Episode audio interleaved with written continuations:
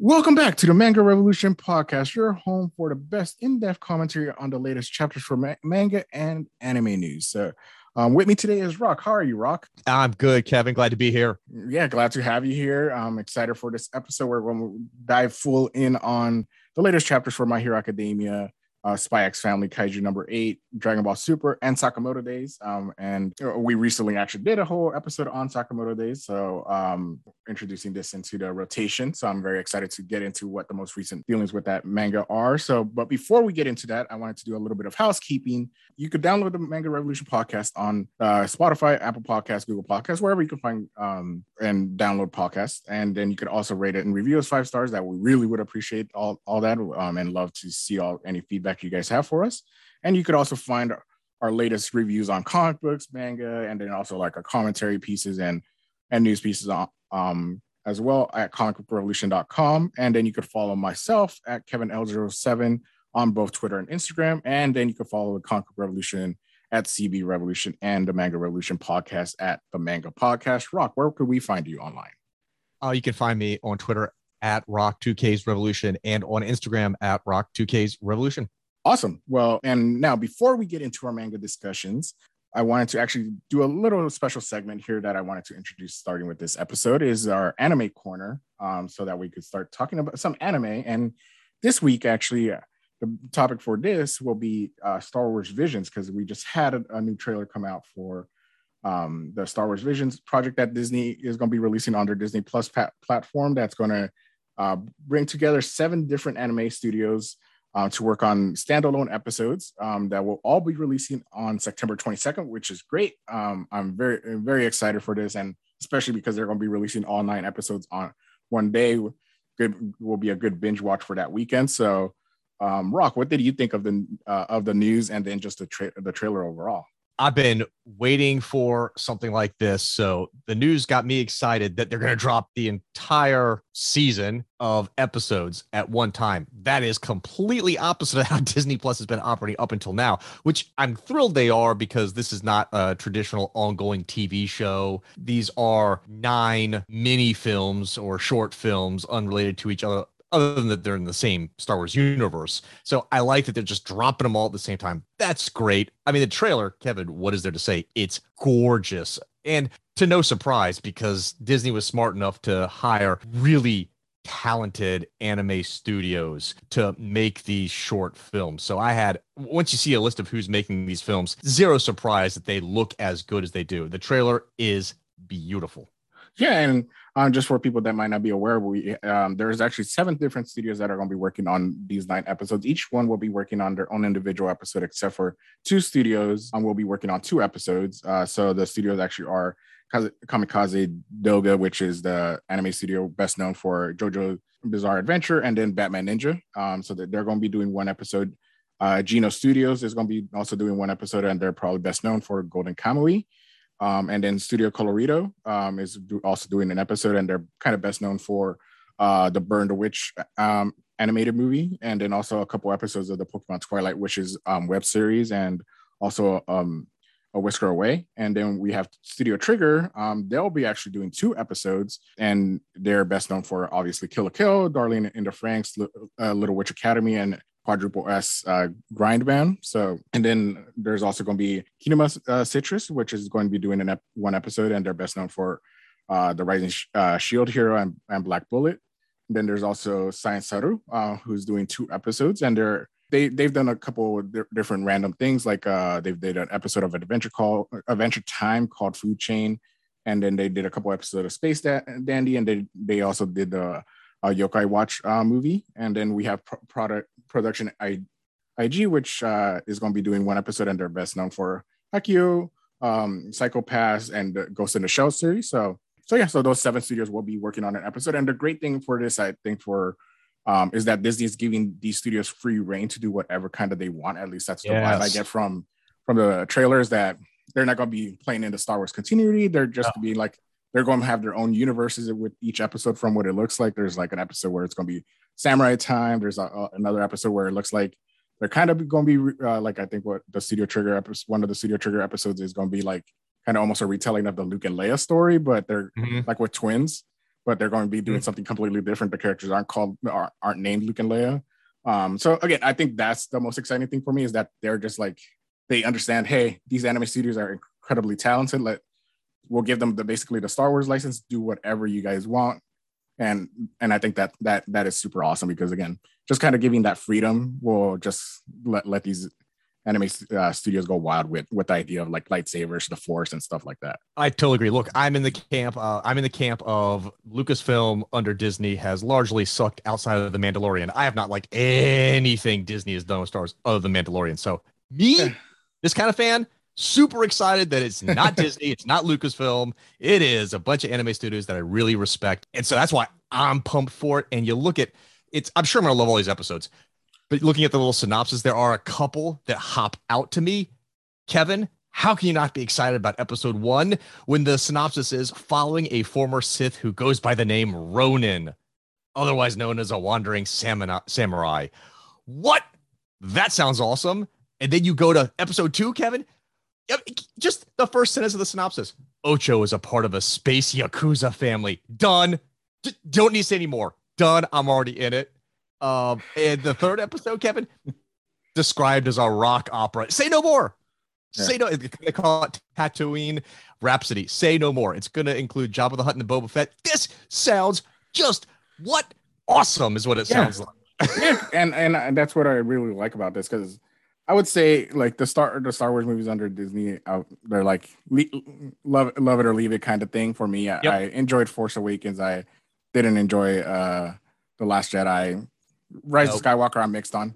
To, to yep. be honest, like there, there's a lot of parts parts I, I did enjoy, some parts right. I didn't, but agreed. I, I, definitely um and then but I, I would say that Disney has done a good job with the TV aspect of Star Wars, where yes. with like with Rebel, Rebels, um, Bad yep. Batch, Rebels and, great. Yeah, and Bad Bad Batch is really good too. Yep. Um, and so again, I think that they've got got the Star Wars TV nailed down. It's just the Star Wars mm-hmm. movies for um, that they still have to figure out, but um, hopefully, like just tapping into these like anime studios, I think is awesome. Just because, again, yeah. like I said, it's just um, they're they're just giving these guys free reign to do whatever they want, and and that's what I enjoy too. Like it's kind of like what we enjoy about like these like what if like what if like with Marvel is also like great because they're they're taking a chance. They're going to be like. Yep.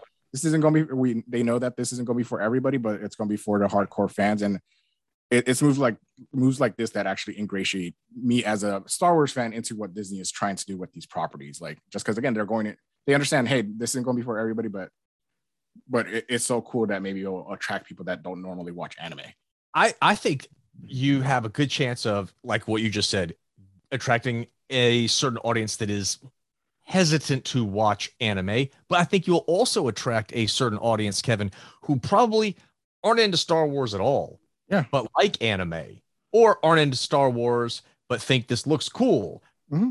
You'll attract them as well. So I think it's it's just a it's just a win-win in my book. If this isn't a big success, Kevin, then man, I don't know anything anymore. yeah, like like obviously, like I think the big one was like Studio Trigger, like seeing the Studio Triggers yeah. anime style, like with uh, uh, Kill la Kill and Darling in, in the Franxx, that is the biggest things that I think broke out into the in terms of like mainstream because like I know what Kim Kardashian and uh, others have uh, have talked about those. Um, yeah, I mean, yeah. so they, they've kind of broken out to like more mainstream appeal. So I think they're and and we've seen it that anime it has become much more popular in the states as well. So oh, and yeah. uh, and then the other thing, big thing for this is that they're actually going to be releasing the English and Japanese dubs at the same time. So which is great. Yep. They're not going to like so uh, so they're going to be tapping in for people that want to just watch this in the in Japanese or English if that's how you watch anime.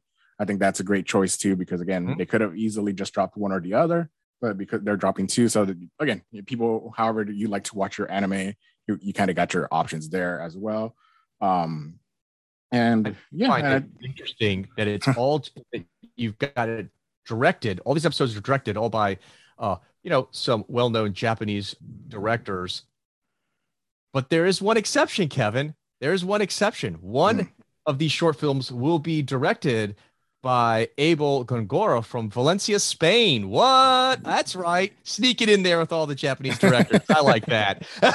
yeah, and, and and he's obviously done stuff with them uh, yes. with uh, the studio that he's worked with because he I think he also was the director for um, uh, for the Yokai Watch that they did, Huh? and then a couple Yep. other stuff. So the, he's he has anime experience. So even though he Oh yeah.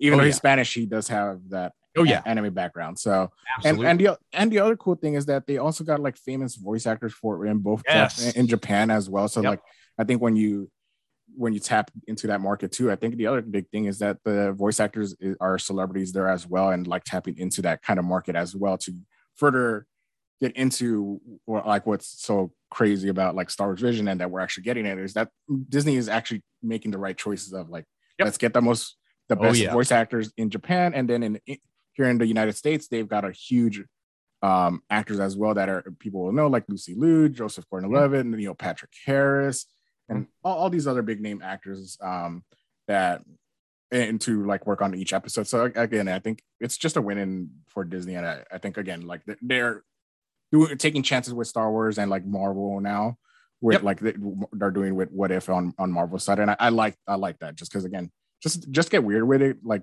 this Mm-hmm. is all these things are supposed to be fun and just have like let let animation studios go go wild with what what Agreed. imagination Agreed. they have. Looking at the cast, because you're right, the Japanese cast, they they spared no expense getting every Japanese voice actor they could get big name, and the and the American uh, English version is is equally impressive with the names. But I got to make my oblig- obligatory Kinnikuman reference every podcast, Kevin, and in the Tatooine Rhapsody episode, the voice actor Mark Thompson, who plays the character Lan, also was Kaniku Montaro in the Ultimate Muscle anime. There you go. So there's my obligatory Kinnikuman reference. I knew you would find some you would find something that just there for to drop Kinnikuman uh in every episode. So any chance you get, right? Yeah, I will.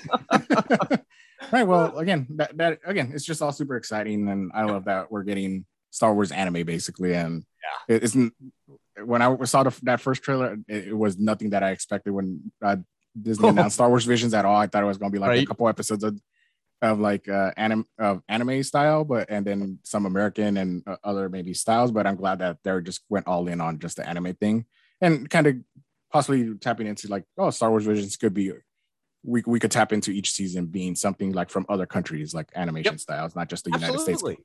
So- Yeah.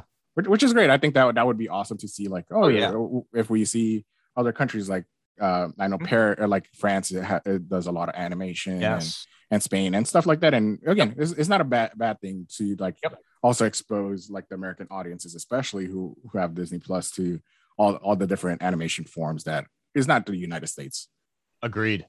So um again, uh, super exciting. And so uh, again, that will be wrap up our anime corner there, and we'll be doing more stuff like we'll be talking about um different animes we're watching in the future and stuff like that as, as the seasons go on. Maybe But, uh, something like God of High School, Kevin. Yes. Sorry. I definitely want to definitely want to go into a full discussion on that one because I know that we both watched that. So we'll definitely I think that that could be a podcast on itself. So Yeah, amen. but um, so yeah, so let's get into what we're going to be discussing this week, which is going to be uh, the latest chapters that have come out. And first manga we'll be tackling is My Hero Academia that released their chapters 321 through 324 this uh, month. And so these chapters are basically continuing the fight between Class A and and Deku. Um, Deku is trying to do his best to escape, and he actually is able to. Um, we start off with Deku in into Todoroki's ice wall, and he's actually uses the, his uh, full 100% uh, one for all move to quickly dash away from the re- uh, rest of Class A. They're not able to keep up with him at all. Even Ida has a tough time, uh, so they decide we got to combine all our powers. They do the ice trap move that um, Deku actually taught them during the hideout raid arc that um, plan that he had um, to save Bakugo, and so they use that. Everybody com- basically it's combining their their powers together as they think about Deku and how they want to save him. Um, and then uh, Bakugo is the last one to give uh, Ida the last boost that he needs to speed in, speed, speed fast enough to get to Deku and reach reach out to him. And Ida mentions to him, "Hey, we, we are here for you. We're your friends." Kind of just reminding him of how much he means to them. And Izuku finally like having overtaxed his powers and just like way too exhausted to like um uh break away from Ida's grip, just kind of lets all the every all, everything set into himself and just kind of allows himself to um, be caught by Ida and um they hit the ground with with uh Kirishima saving them so that they don't they, they don't get injured from the fall. Um, and then the rest of this class A tells Deku, hey, you mean so much to us again, just re-emphasizing that he is their friend, that they're that they have built this uh, strong bond, and they don't want him to do it all on him on his own. Um, with Bakugo kind of giving that final push where he finally admits um, that he he is sorry for how he's treated Deku in the past, and he actually apologizes to him. And this is the fir- where we get for the very first time in this series, at, at the very least, that he calls Deku by his name of Izuku Midoriya. Again, we haven't seen this before, so it is a big deal. And, and he bows his head to to Izuku uh, as part of his apology. And he- hearing all this and with having overtaxed his power, Izuku just kind of just finally collapses. Bakugo catches him before he hits the ground, and um, then we see that Izuku uh, wakes up. He's in a kind of delivery truck with um, with 13, and we actually see 13 for the first time. Her her unmasked face without her powers activated. Um, so um, and she kind of lets uh, Deku know or of uh, how how UA High School has been fortified, and we also learned that Principal Nezu has actually invested his own money to make UA High School into basically a mobile fortress. That if a villain attacks, they could basically transport uh, UA High School, lift it up, and and have it go somewhere else, so that way the villains can attack or make make it very difficult for the villains to get get there. Um, um like un, unlike the villain invasion arc that at the beginning of the series. Um, but as soon as De- uh, Izuku and the rest of Class A make it into the UA High School, unfortunately for them, they are met by a, a massive amount of protesters that do not want Izuku um, to be be there because even though they don't know that he's all he has the um, one for all powers, they do believe because he's been out there, he's like the only student that hasn't been here the entire time that he is who um, Tomura and All for One are after. So so they do not want him to be there because they feel like he's a threat and he's going to bring, bring all the villains to attack them. So um, Izuku hears all this, and once again, he believes that he needs to walk out. He he starts walking out, but um, Ochako Uraraka um, stops him, and she she is determined to keep him there so that um, that he does not run away from them again. So she actually jumps jumps up onto the roof of the tallest building, gets a microphone, and says, remembering everything that that of her inspiration for being a hero and why she wanted to be a hero, tells everybody in the crowd that hey,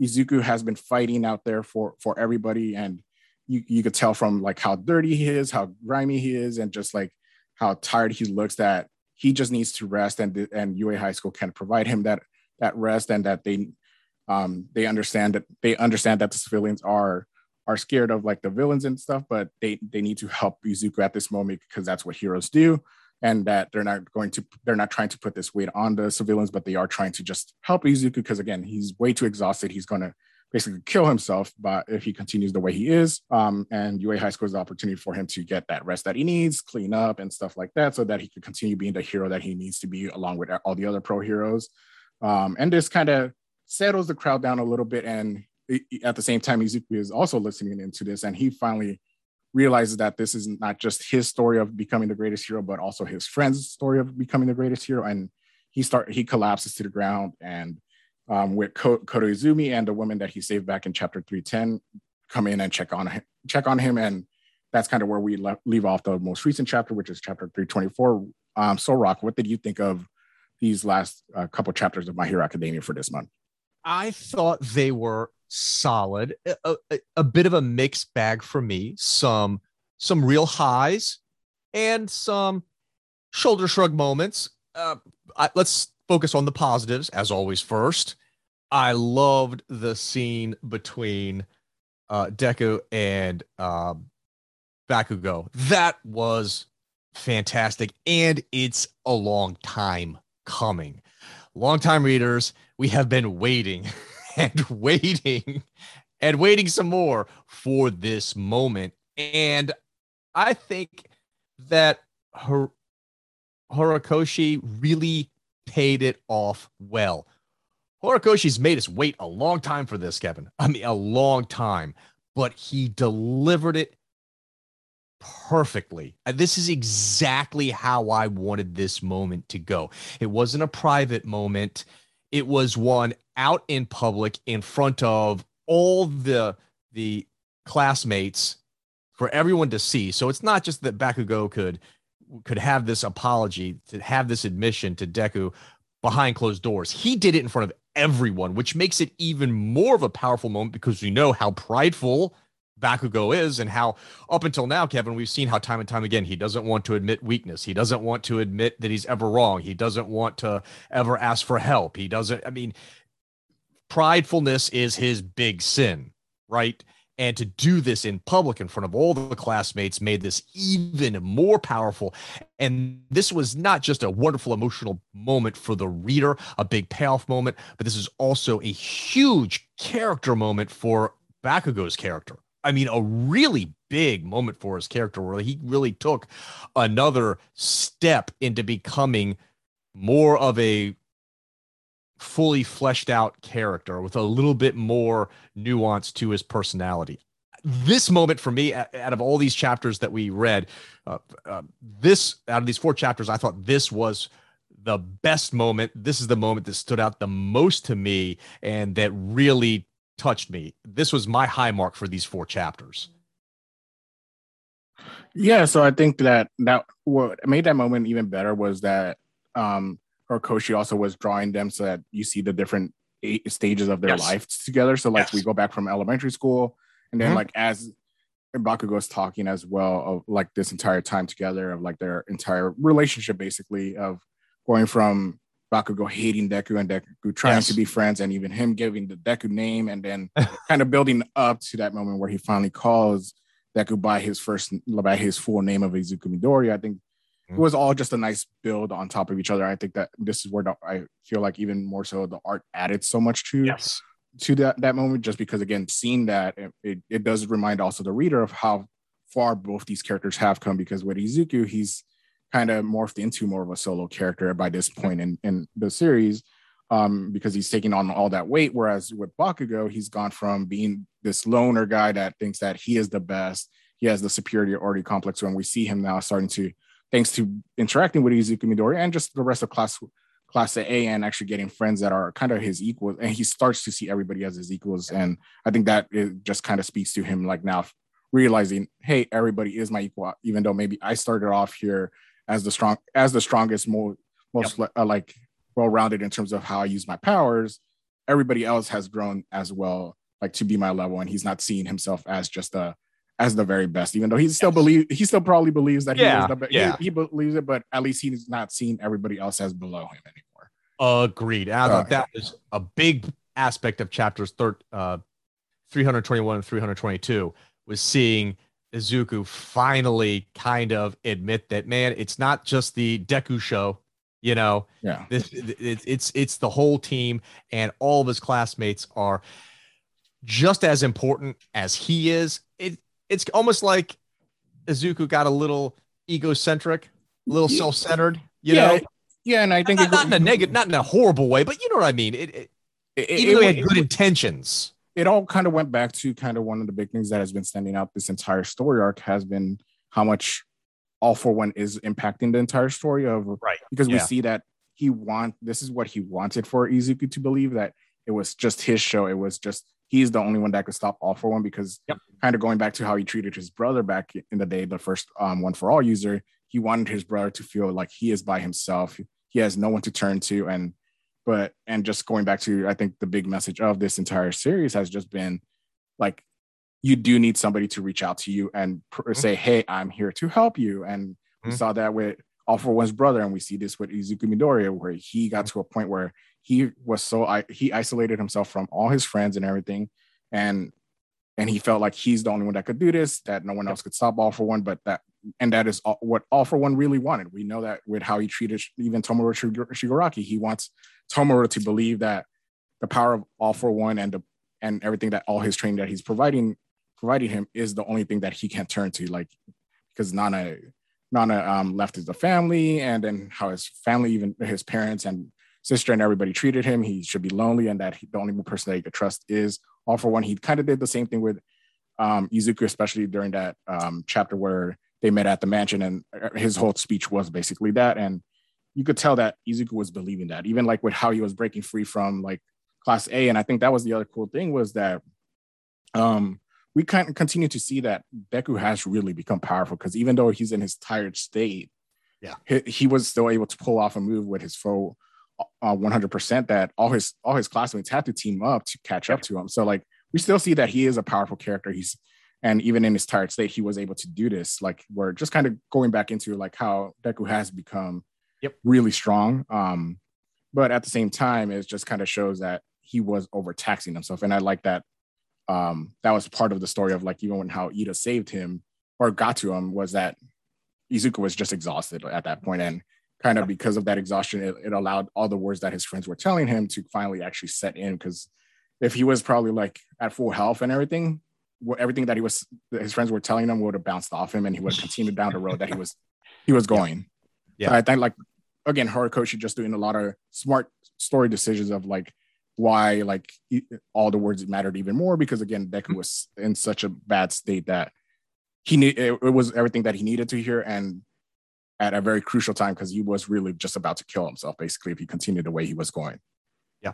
Yep, agreed. Uh, and the the other thing that the only other thing that I really enjoyed out of these four chapters, I guess really when you're looking at chapters 30, 323 and 324, I loved in 323 the entire wild concept of UA's school being able to essentially he shows you the whole grounds for the school and it's kind of like partitioned like a board game and they can each section of the school can slide down individual uh, linear maglev networks where they can then be moved to a different location. It is such a crazy over the top and totally cool concept it's this is why i like manga so much. They give you really crazy stuff like this and they mm. don't try to give you a bunch of pseudoscience. Yeah. they don't try to explain it. They don't try Well- to get you to understand. They just go look it's a cool idea.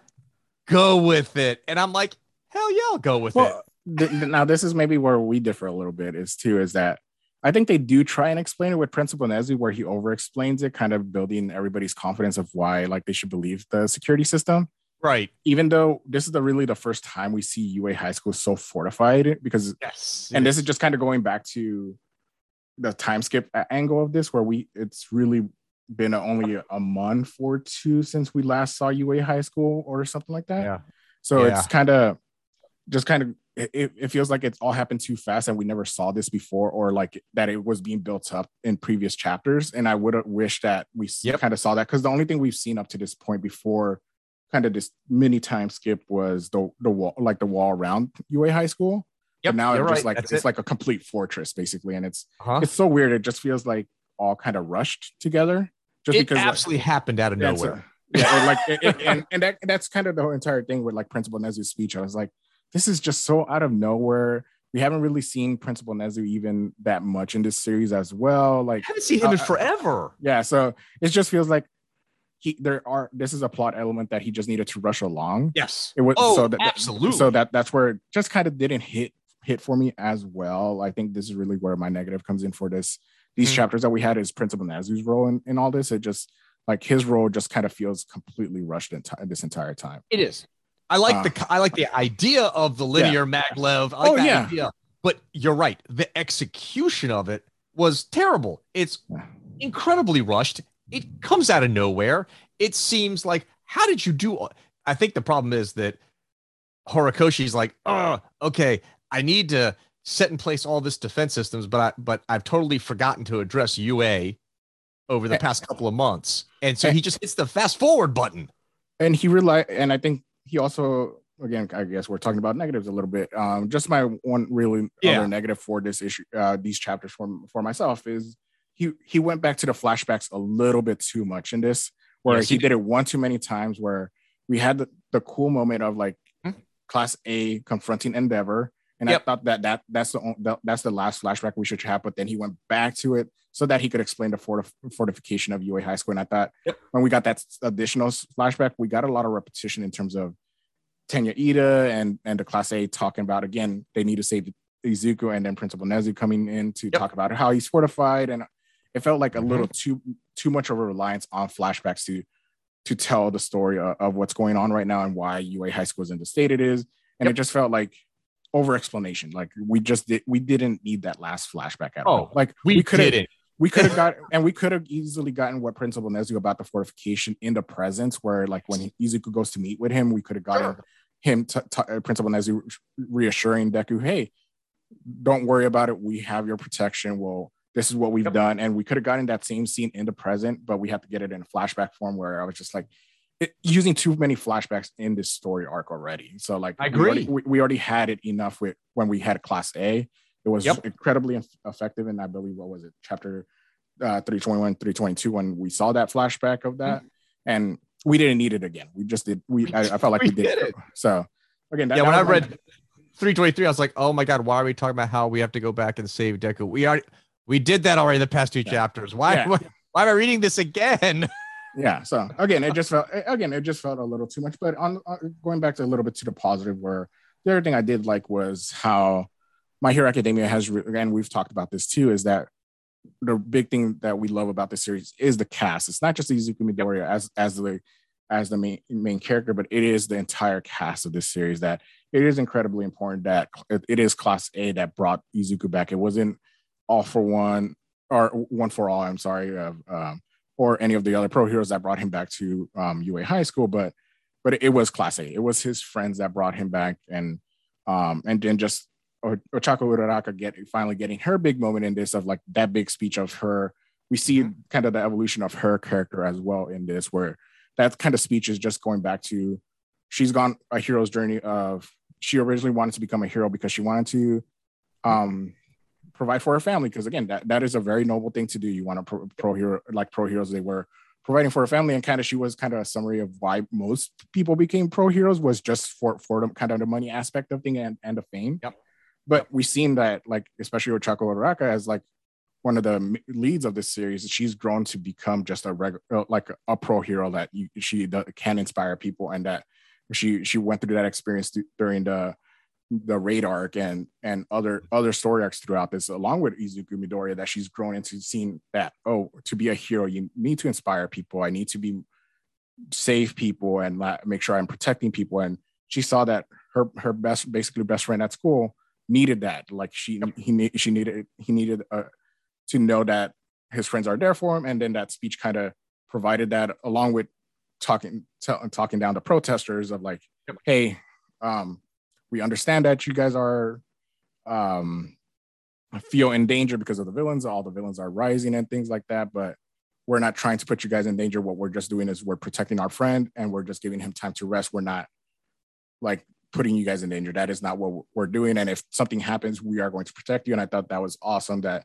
we finally saw that girl for Uraraka that um and um and yeah, just very super super cool for me just because I, I do like her character and her growth overall in the series as well. Yep. I, I like I'm again I'm a little conflicted here. I like what Horikoshi did with Ochako in chapters 323 and 324.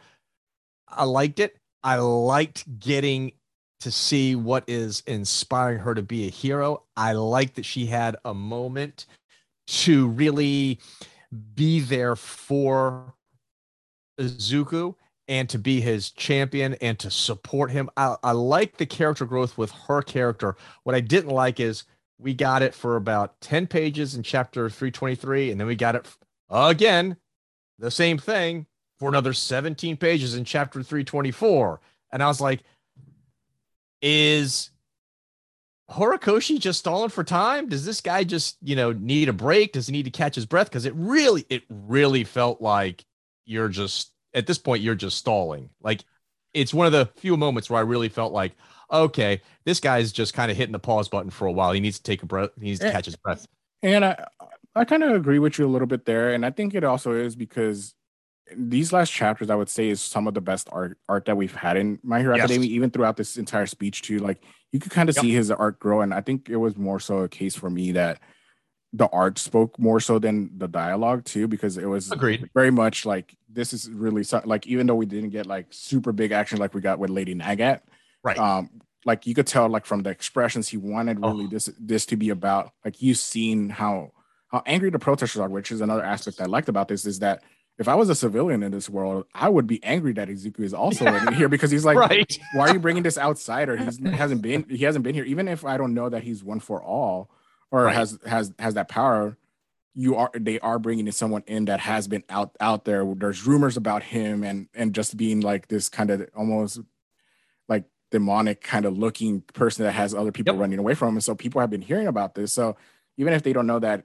about one for all, they know that he's been out there and fighting villains. So he's going to attract villains. And I like that at least as a civil the civilians part of it is like you could totally understand why they would be mad that they're putting themselves they're they already they just left their house. They left everything they know and to come to the shelter because they were promised safety. And now you're bringing somebody that is going to kind of almost ruin that safety because like Tomura and All for One are targeting them. So I I understand it from the civilian side of things, and that, that that's why I, I did like the Ochako moment because again, Mhm. it, it just made made all that emphasis, emphasizing that she did really need to talk this long for them because she everybody needed this type of convincing. So that's why it didn't bother me too much that we Yep. had this big big of a speech and how long the speech went on because we also needed to see all the different characters that Izuku touched. Like Ko- we saw Koda and the woman that he saved in chapter three to 10 Mhm. and then we also saw Izuku's mom and we saw uh, uh, uh, like the pro heroes that were there. So I think there was a lot of shots where he wanted the artwork to speak for itself more so than the dialogue. Yep. Yep. Uh, the art is fantastic. I will agree. The art is fantastic. And look, if if Horikoshi has to drag his feet with the story because he's focusing so much on the artwork, I can live with that. Not, I don't want that on a regular basis now. No. If it's this kind of pacing, I don't want this kind of pacing going forward consistently. But there is no doubt he has really stepped it up a notch with the artwork. And even though there was very, there's zero action, zero action uh, in in three of these four chapters, the artwork is powerful and phenomenal. You don't need to have action to have great artwork, and this is proof of it. The artwork, the emotion is palpable. It is very intense. It draws you in deeply. The artwork is incredible. Yeah, and I think the other thing that just makes me it just makes me more excited for what's going to happen next in this series, just because uh, we don't know now like where where everything stands in Right. with the villains and everything like that because we haven't really seen the villain side of things as No, much as yeah. we were seeing previously. So now we're kind of in this interesting spot where Izuku's finally getting able to rest. Are we going to get back to the villains, or are we going to are we going to see more Yep. of like kind of just the world in general? Um, just Mhm. because we're back to UA high school again. So are we going to get UA high school stuff um, with because we, we there was also the thing that Class A hasn't advanced to the next year yet.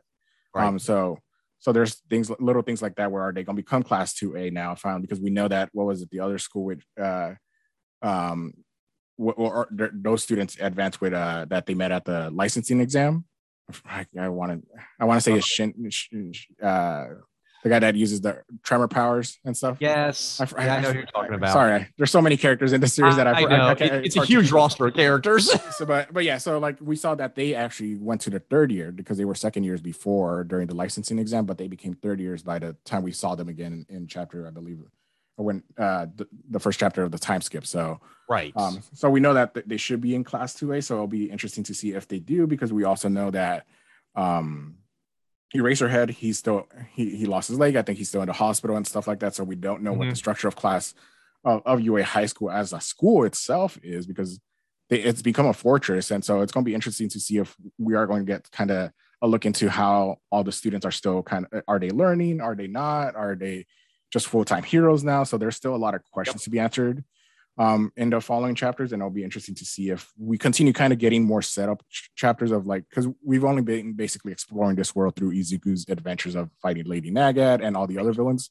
So this will be probably we're going to get some calm ep- chapters to kind of more set up the world, and that at least that's what I feel, and I, I wouldn't mind it because there's a lot to to address. personally, I hope we get more UA centered, UA universe and world centered stories. I like the setting. I find it to be interesting. So I hope we get more of that in the upcoming chapters. And I hope we get more of class 1A. And if they become 2A, class 2A, but core roster stories where we go back to having the full roster of characters. Again, I, I might be in the minority, but for me, My Hero Academia its appeal to me at least personally is a lot like the appeal of legion of superheroes and it is the large roster of Yeah. characters and how they interact with each other. That's what draws me in. That's what i like the most. So when it just became the deku show don't get me wrong it was still good but my excitement did take a bit of a dip because of what i personally am attracted to about the title initially you know? So if we go back to that i would be really excited Yeah, because then we also have like other characters that we haven't seen in a while, like Lemillion and his and his class as well, who pro- are, are by this point would have graduated too. So there's a lot of characters. Are you of characters. forgetting the mightiest hero of them all? Are you forgetting Minoru Mineta? Please, Kevin. Yeah. What is he been up to? And then that was another big moment in this. It was like kind of him, kind of admitting that he loves Deku too, is, which is an interesting thing I was not expecting. Uh, Right. In, in in that, I was just like, oh, so again, I'm not sure if it's a translation thing or because it Right. kind of looked like he was kind of op- really opening himself up that he Right. he loves De- Deku, but so it's gonna be interesting to see if like again, are they going to kind of treat uh Mineta as a as a bisexual character kind of moving forward, or is was it a, just a translation thing of like because again translations can be different and different words can be Translations can be funky sometimes, But- can't they? but again I'm, I'm not sure if that, that's how they were treating it that's kind of how i read it and i know Right. a lot of people online read it as maybe him his character become bisexual hopefully because he was a little he was way too horny of a character for for my my taste I Uh, I- love that about him. He's a perv. yeah He- he, he oh, they, they went a little too far. It went a little too far with that being the only aspect of his character for a long time. So uh, that, that was that, that's been like a big thing for me is that it, it- like he, they went he's Horikoshi kind of has gone a little too far where there hasn't been any other character developed for for him outside of like he's super pervy and he just gets increasingly pervy as we see him. So Yes. it'll be There are interesting to, people like that, Kevin, who are just I- creepy pervs. I, gue- yeah yeah I guess, I guess so I guess so, I guess so but, um, but yeah, it, it's gonna be interesting if they if if Horikoshi wants to do that because again he has set up a lot of in, Yep. uh, character arcs in in Oh, this yeah. with just the rest of Class A because I know that um, Mina also got kind of like addressing how she got impacted by uh, um, uh, Midnight's death as well, and you kind of got that with with her like her speech to Deku, and then Kirishima talking about how how he going back to the fir- very first chapter of like Mhm. how he was very much inspired by hearing that somebody with outpowers would save his friend and and then he knows that it was Izuku from like meeting Izuku and like again there's a lot of little character moments outside of the Oh, yeah. core cast of Uraraka, Izuku, Bakugo and Tenya Ida I think every character in class A had a very cool moment and and kind of just going back to what Izuku said of like this is not my story of becoming the greatest hero. It's our story of becoming the greatest heroes for, for the world. And I thought it was a cool message of saying because we've heard from the beginning of the series that um that uh Deku saying, Oh, this is the my story of becoming the greatest hero of the world. And now it's kind of morphing into about the rest of his class. Yep. Agreed. It's it should be interesting where we go for. I, I think I think we're in in store for some good chapters coming up. Yeah. So um what would you rate uh my hero chap uh, academy is uh, chapters 321 and 324 324 It's gonna be so hard for me. The gosh, the first two chapters I would give nine to.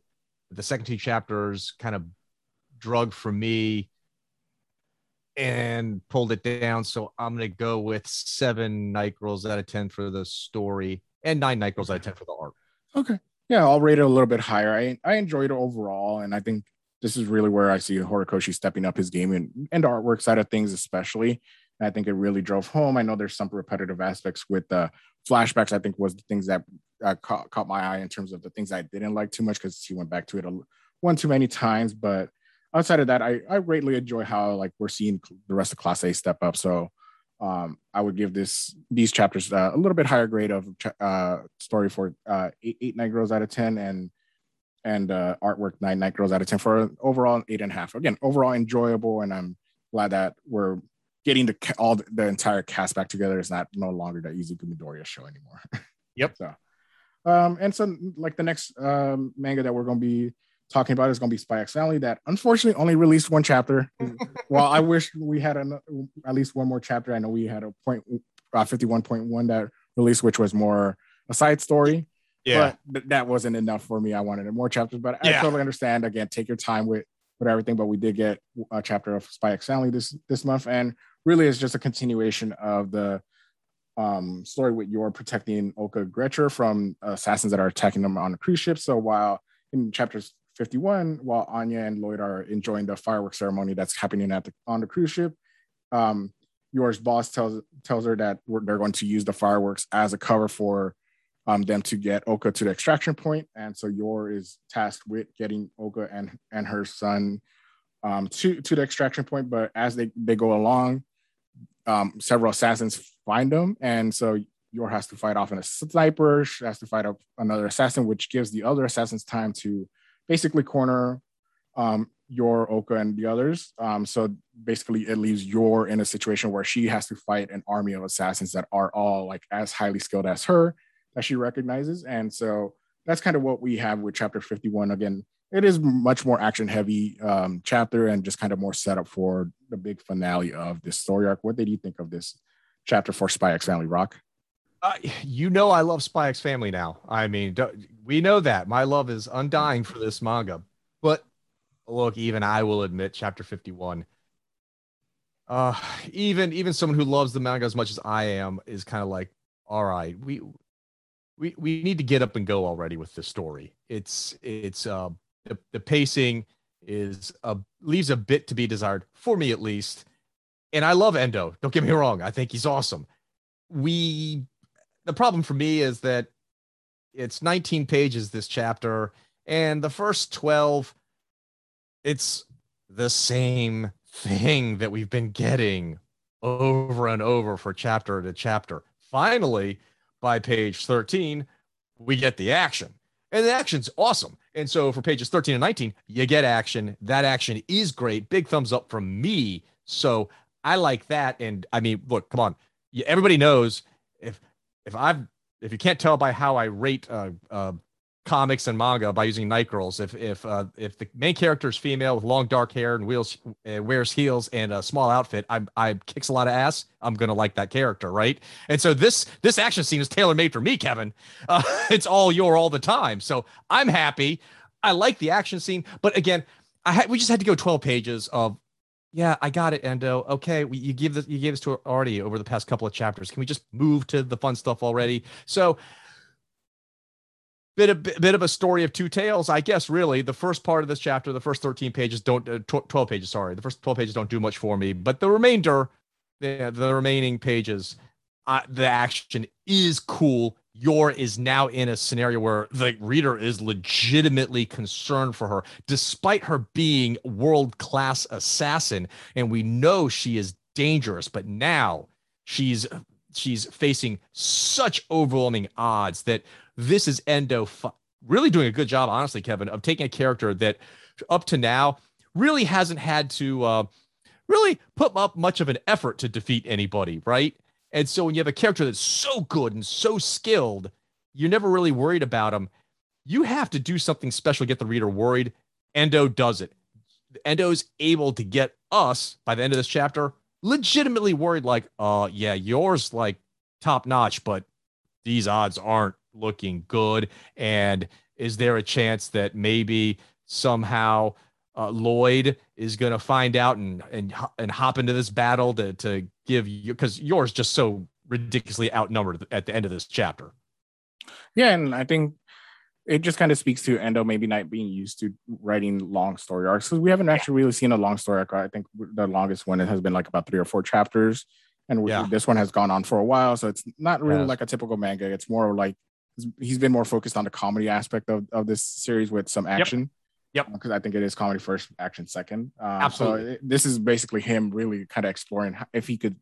It feels like he's exploring if he could tell uh, a one big story arc, kind of like what we've seen traditional shonen manga. Yes. Um. So I, I I do sense that with this chapter, especially since we didn't get another chapter to kind of finish this off or get mm. that. I, I you do feel that of like maybe if I got one more chapter this month that maybe you you may may feel di- like you might feel different right. about it so, right. because of of everything because it does feel like he is um doing very similar things but at the same time i did enjoy all everything because again i just like Yor's character so much that um we we are seeing her at a crossroads yep. in her life and then at the same time she it, it, there's a lot of fun comedy in here outside of just Loid and Anya like Anya enjoying the fireworks she's thinking about her mom then she gets distracted by the fireworks Um, and then with Yor Yor herself, like where she's very much aware of her environment, but as soon as the fireworks go off, she's like, "Oh, oh crap! This is when gunfire is coming off." And he, he does a lot of cool little little moments like that, and I like the whole sneaky mission because like that's where we get the comedy, but then Endo really quickly get, gets into the serious action with the sniper coming along, then the other assassin. I think those two, especially the second assassin that attacks them, I think yeah. sets up well that Yor is in trouble because all these assassins are world class assassins that are maybe they're not all similar at the same level as her, but right. all of them to all of them together make them yes. even a bigger threat because now Yor has to take on so many that are on just maybe a step below her, but because they're just a step below her, that's what makes all of them gather together extremely dangerous and it's going to be incredibly tough for her to take all of them on at the same time because they're not like the assassin she took out at the at the ballroom where she was like dancing with them and taking them out there right. they're not you could kind of sense that all these assassins are like the top assassins that Yor is going to have a tough time dealing with um yep. in like one-on-one but like all of them together it's going to be even even harder for her yeah absolutely I, I will say the artwork as always kevin endo's art is excellent and what's great is, uh, look, you and I have praised. I think you'll agree with me because we've talked about this many times that the facial expressions are aces, always, always aces with Endo's artwork. But you know what's also great? Some of the dramatic shots, the two page spread, Kevin, of the cruise ship with all the fireworks going off, it looks beautiful. It's just a gorgeous, it's just a gorgeous double page panel. Yeah, and we got that other double page spread of like of all the assassins gathering yes. and, and and then Yor like taking out her her knives from knives and just oh. like being looking incredibly badass. I think yes, really like he, he, is stretching his muscles in terms of the artwork here because even the comedy stuff, like I, I did enjoy like again the typical comedic art style that he has with like your shocked expression when the fireworks go off, along with Oka and the others. Yep. Anya getting amazed by the fireworks as well, like a little kid would, and she yep. completely get, forgets her mom at that moment, and stuff like that, and then just morphing into like seeing like Yor's like dive and save Oka. Like you see that, mm-hmm. like you you get a great sense of emotion where she's she yes. saves Oka and then throws the knives at the same time to distract the sniper so he doesn't shoot anymore. So it's like mm-hmm. she's doing a couple motions at the same time. So it just reminded you how badass she is. And then yep. she immediately goes into like defensive mode of f- fighting off the other assassin and is able uh-huh. to fend him off and stuff like that. So there's a lot of cool, like you just feel how she's always in motion and just yes. like constantly fighting and figuring out like I need to be a couple steps ahead of everybody else. It's not just about saving Oka, but it's about taking out the sniper at the same time, taking out this other other assassin, at least defending mm-hmm. Oka from him and stuff like that. So it's like she's always on her guard, even when even when she got surprised by the fireworks. Right. Again, like I said, it's a comedic aspect of it, but when when stuff stuff hits the fan, she was ready and she was like ready to right. ready to fight fight everybody off. I what's great about art is and to your point, we always compliment Endo's artwork when it comes to the comedic side of everything because it's really good. And I think sometimes we need to give him a lot of love for the action side because as good as Endo is with comedic scenes, and he is excellent with those. I mean, the character expressions really are legit. And to your point, I mean, Yor's when the fireworks first go off and her big eyes, whoa, whoa, whoa.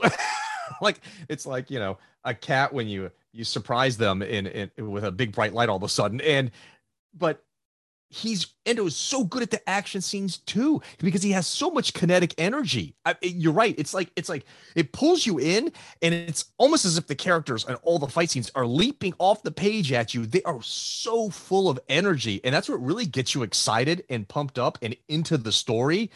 It, I feel like I praise Endo so much for the comedic side that I should praise him more for the action side because it really is good action artwork. And you're right, the the use of motion is wonderful in this fight scene. It's almost like you can feel Yor kind of like as a spinning top as she's spinning around, saving people and deflecting attacks.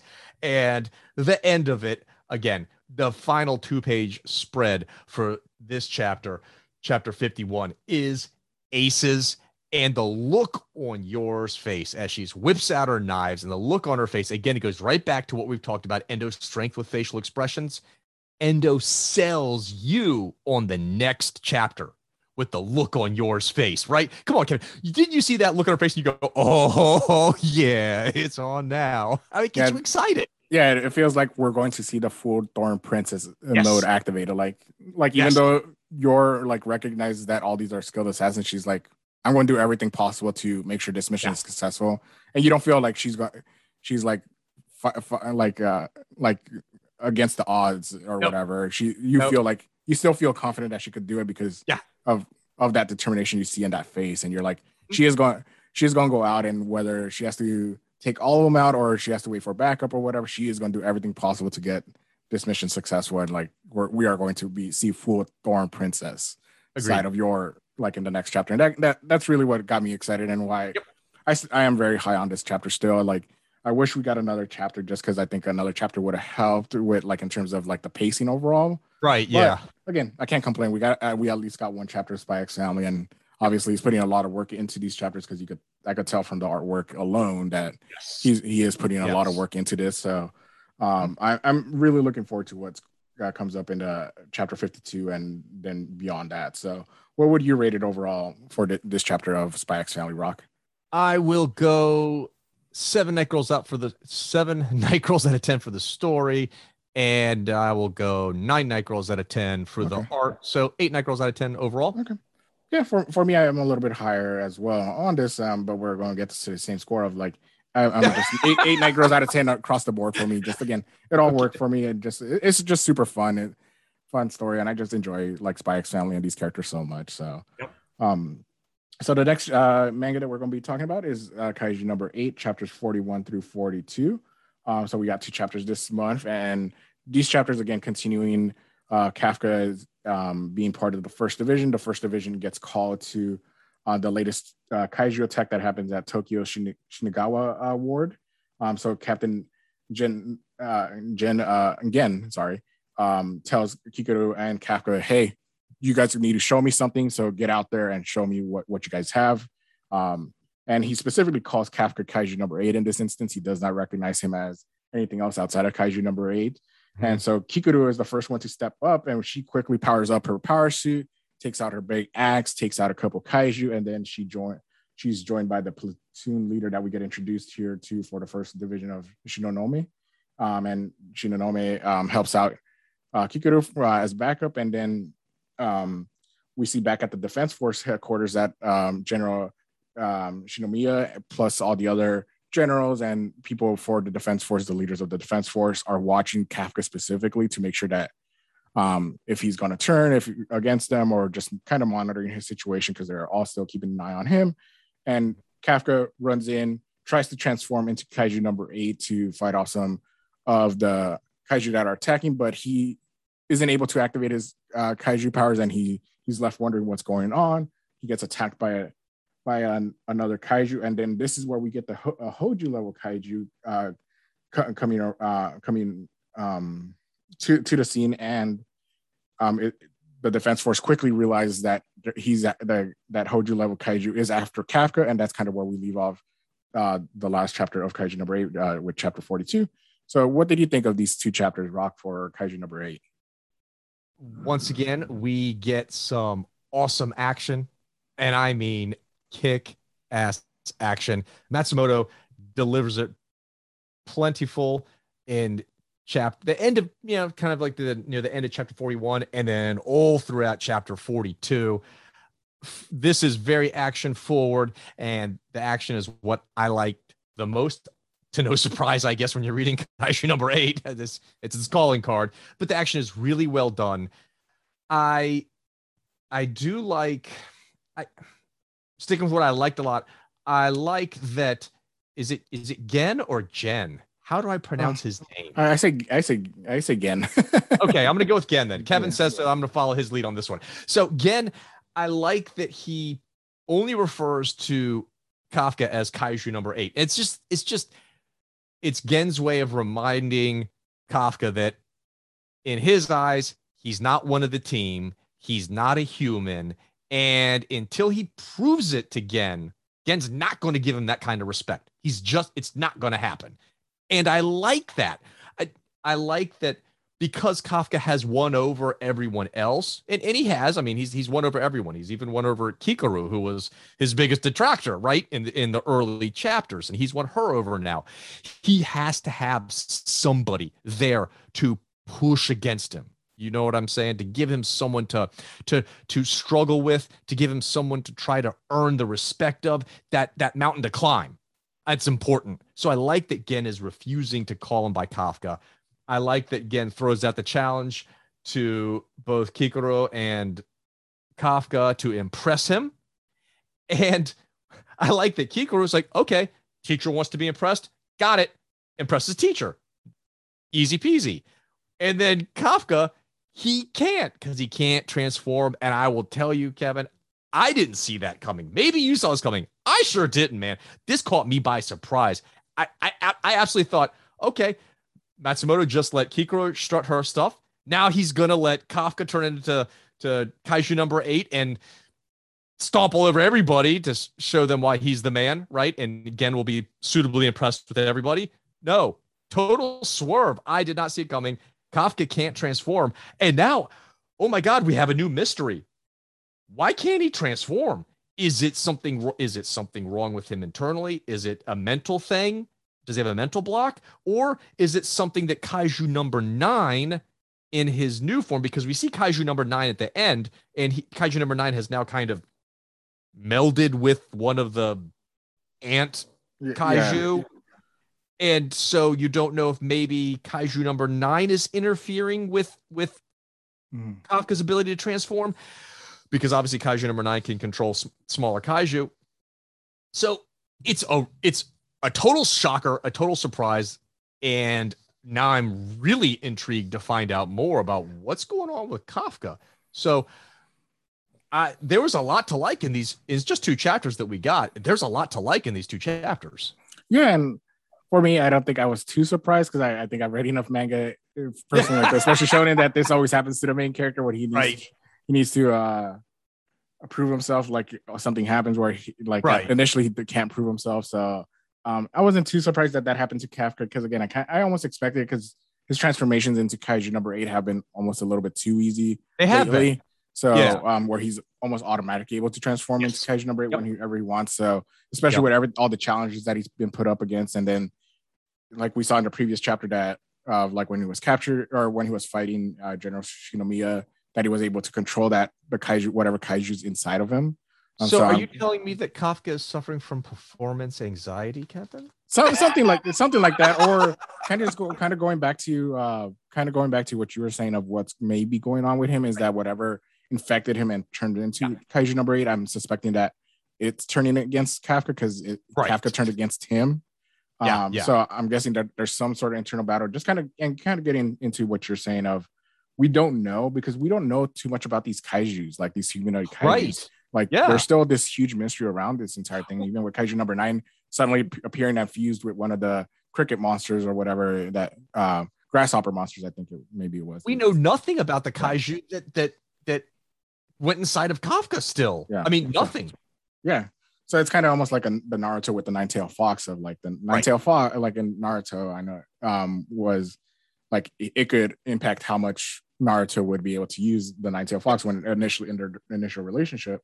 I feel like this is kind of reminds me a lot of that with Naruto and the nine tail fox, with Kafka and the whatever uh, um, thing turned to him into the uh, Kaiju number eight. So Mm-hmm. Again, I wasn't too surprised uh, on that just because I, I expected it with the developments that we had in previous chapters. But again, I'm still like asking what's what, what is going on, kind of similar right. to you of like, is it Kaiju number nine impacting? Because again, he's been kind of set up as the big bad of the series. Yes.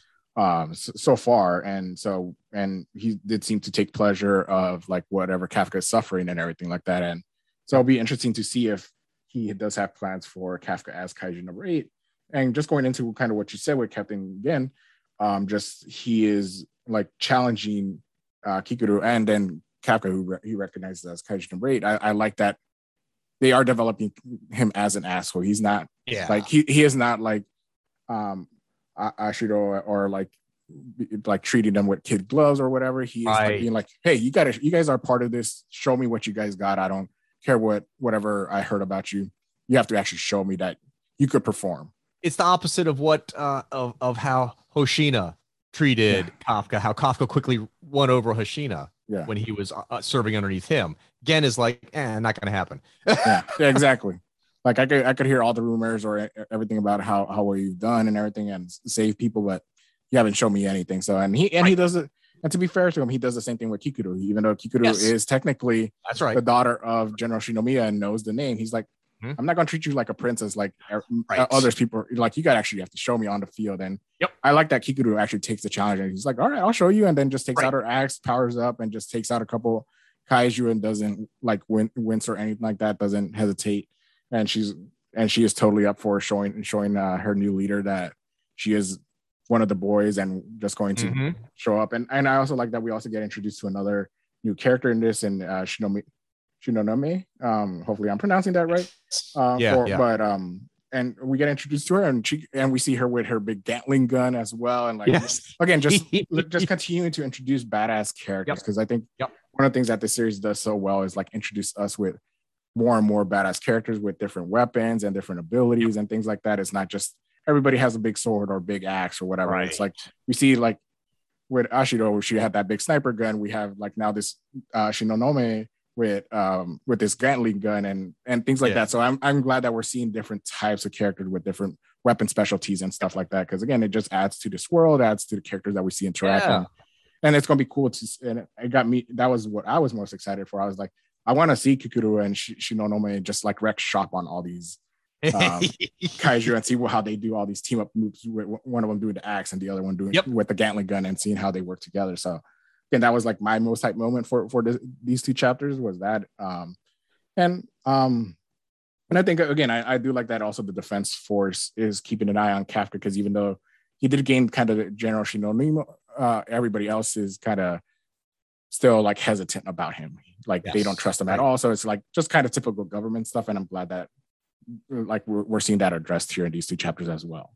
Agreed. Agreed. My my only I only had one minor gripe for the two chapters, mm-hmm. and it's Kafka's character again while he's fighting trying to impress Gen and he mentions how I, I gotta I gotta do well so I can serve by Mina's side. And I'm like, dude, let this character have agency. Let him be a hero because he wants to be a hero. He needs agency. He's like the princess who's waiting for the prince. You know what I'm saying?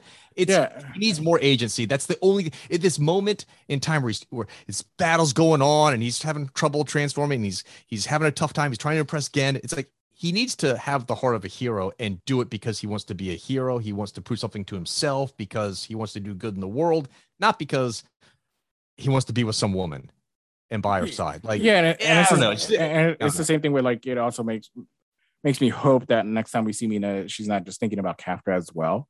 Because I agree with you that it felt like a step back for the character because like we yes. saw that kind of at the end of the previous chapters of like yep. he was so determined that he's like he understood that okay, I need to prove myself now. Like, yes, long term, he wants to be by Mina's side because it's childhood best friend and stuff like that. We got right. that set up in the past, which is great. But then, like, we right. saw that determination of him, like, oh no, now it's my time to step up as a hero individual. Yes. And now, and then all of a sudden, like, it felt, it did, like, I do agree with you. It felt like a step back of, like, oh, uh, all of a sudden he starts thinking about Mina again instead of, like, I got to transform into Kaiju number eight right away. I got to right. prove myself again and stuff like that. I was like, yeah, that that was a very odd character choice, yes. and that they kind of hold hold that these two chapters back a little bit for me. Yeah, of not a. That's why, it's, like I said, the most hype for me is they were hyped by itself, but the Kikoru, oh yeah, um, and Shinonome, uh, part of this chapter was the best yep. part of the, these chapters for me. Whereas like Kafka is kind of like while I'm into the mystery of of what's going on with his powers. Mm-hmm like him as a character is still like we're stuck on first drive. We're not like we're not into that second drive yet. We're still kind of repeating a lot of character uh, beats with him, and it's at, at, some point we need to see the character evolve beyond just like being that a strong character because of, of Kaiju number eight. It's not Kaiju number eight is the thing that makes him strong. It's him as a character, and it almost feels like we're stuck in the same spot where we're like almost at the beginning of the series with him right now. I totally agree. That was my that was my only complaint. That was my yeah. only complaint. Yeah, but yeah, totally agree. Uh, and the art, as always, Kevin Matsumoto's art kicks ass. It's amazing. You know what I loved? I loved the cover page for mm. chapter forty one. I thought that was brilliant. It's just Gen, and he's in this big opulent chair, and he's wearing a prince's crown and he's got a, a, like a sony playstation 5 controller in his hand and he's got like the you know video game consoles on the floor and everything's kind of a mess and he's got shelves with like kaiju and different kind of you know otaku action figures on it. It's like that is just such a and he's got this like real like badass kind of like you know mean mug tough look on his face. It's just such a great cover. It is so good. Uh, but it, the art, of course, uh, you and I have talked about it, and it's it's it's more the same, right? Matsumoto's art is awesome. It's it's he does action great. He's just a really good artist. Yeah, and uh, again, th- this was all a, a great chapter, uh, like all, all great artwork for in terms of what what we get, and like just he he excels at the action more so than anything else.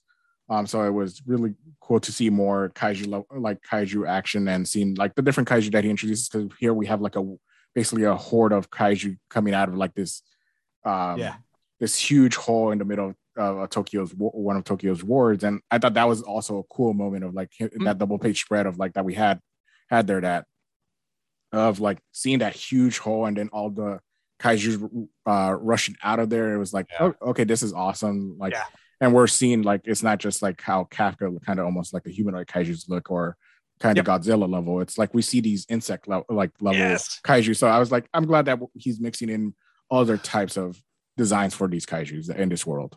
I'm glad you brought that up because I, I that is one thought I, I'd forgotten about, but I wanted to mention when I was reading it. I what I'm never I'm personally I'm not really a huge fan when artists create like those just kind of uh, their their kaiju or their monsters just kind of have that that generic horror no style to it looking you know kind of like well kind of like how kaiju number uh uh nine looks right like that kind of lacking in style kind of horror design i don't know how to explain it better than yeah that, and like the only the only thing that makes him stand out is that his head is almost like this shape but yeah. that was that's really yeah. it right i like my kaiju to be based on something. So Godzilla, giant lizard, right? Or in this case, mm-hmm. insects. Like I like it when kaiju are based on something we know and then they're amped up and mm. morphed into something scarier. And so I thought seeing all the insect kind of kaiju, great designs, mm-hmm. really cool kaiju designs.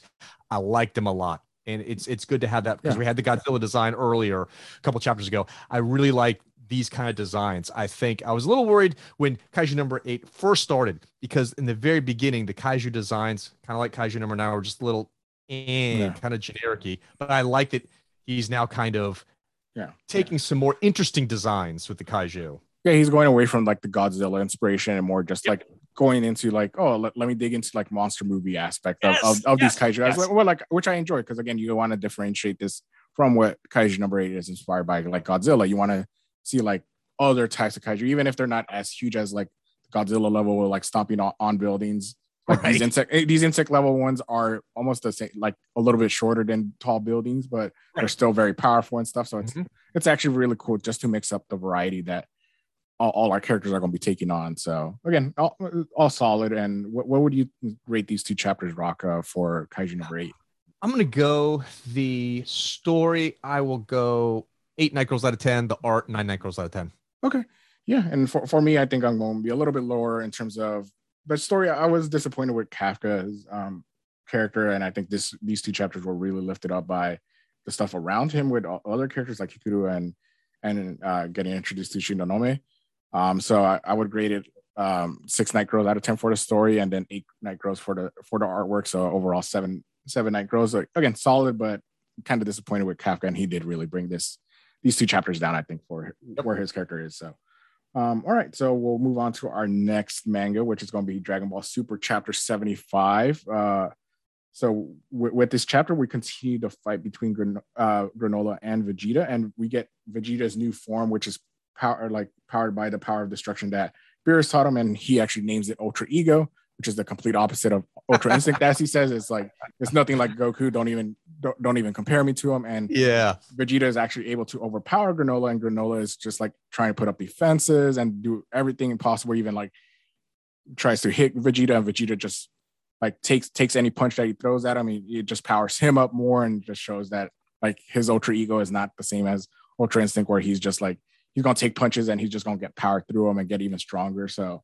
so this actually forces Granola to get pissed off and just be like, you know what, this is done. And the person that he's actually been talking to, like Oatmeal, we haven't seen this character yet. We've only heard its voice talking through uh, Granola's communication device that like with, on his eye patch, and he, Granola throws that down. He ignores Oatmeal because Oatmeal was trying to tell him, hey, Vegeta might be telling the truth about Frieza and the Saiyans and stuff, but mm-hmm. Granola is not having it, throws it down, and then just taps further into his hidden power and just powers up and almost becomes his own level of Super Saiyan. We don't know if we don't see his like hair change color or anything like that, but he, he gets the spiky hair and stuff. So, yep.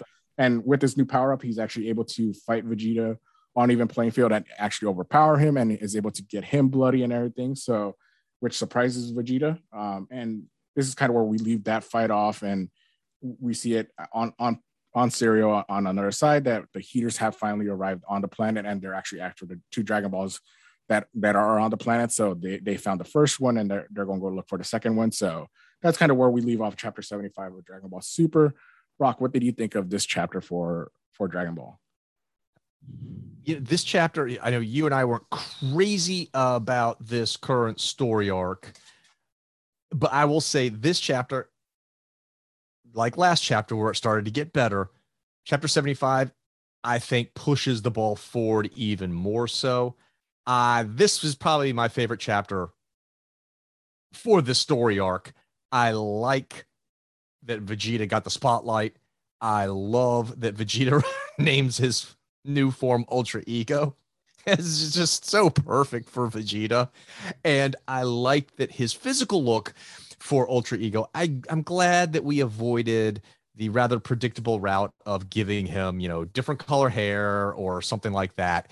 It's essentially just Vegeta, but he he is a little bit more, you know, buffed out, a little bit more jacked out, and uh, he has basically flames, kind of like it looks like three, yeah. like flame flames that kind of rotate around him. Yeah, it's like the and, power of destruction flames. Yeah, like the purple flames, and yeah, yeah, the purple flames. And his form is very much the opposite of Goku's, where Goku, when he did Ultra Instinct, he almost thin, like gets thinner and like yes, like just more not, not ripped, but he, he, he does look like he's he's just um uh le- less muscular, whereas uh, and just uh, like that's the opposite of also like Super Saiyan Red when or Super yeah. Saiyan God form that we see. So and I like and you like you said, it's cool to see that his is just he's jacked out like yes. all hell, like almost like his old Super Saiyan form where he was fighting Cell and stuff like that. It's just like pure muscle, and it's just like you see him ripped, and it, that was cool. And it's it's it's a great look, and it's a power. Ultra Ego is a is a power that absolutely is consistent with Vegeta's character. Mm-hmm. This is a natural evolution for Vegeta's character. And mm-hmm. again, like you and I mentioned before, I like that we are now going two different, you know, Toriyama is going down two different paths with Vegeta and with Goku. They are no longer following the same path to power. They are they've absolutely forked and going in different directions, and I like it. It makes both characters more interesting. To me, at least, it does. And Ultra Ego really is a wonderful evolution of Vegeta's character. I love how Vegeta is written. I've always liked his character, and I liked him even more in Chapter 75. It's just, it's really great to see Vegeta taking this new direction.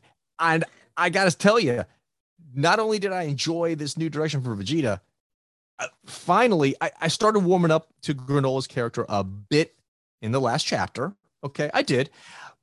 But I really finally opened up to Granola's character in chapter 75. And I think that's because finally, Kevin, we're getting what you and I have been asking for since the beginning, really.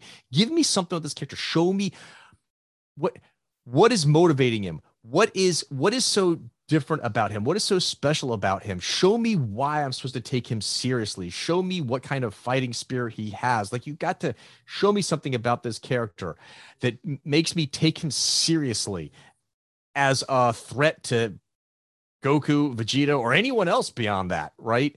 And i think we finally see that.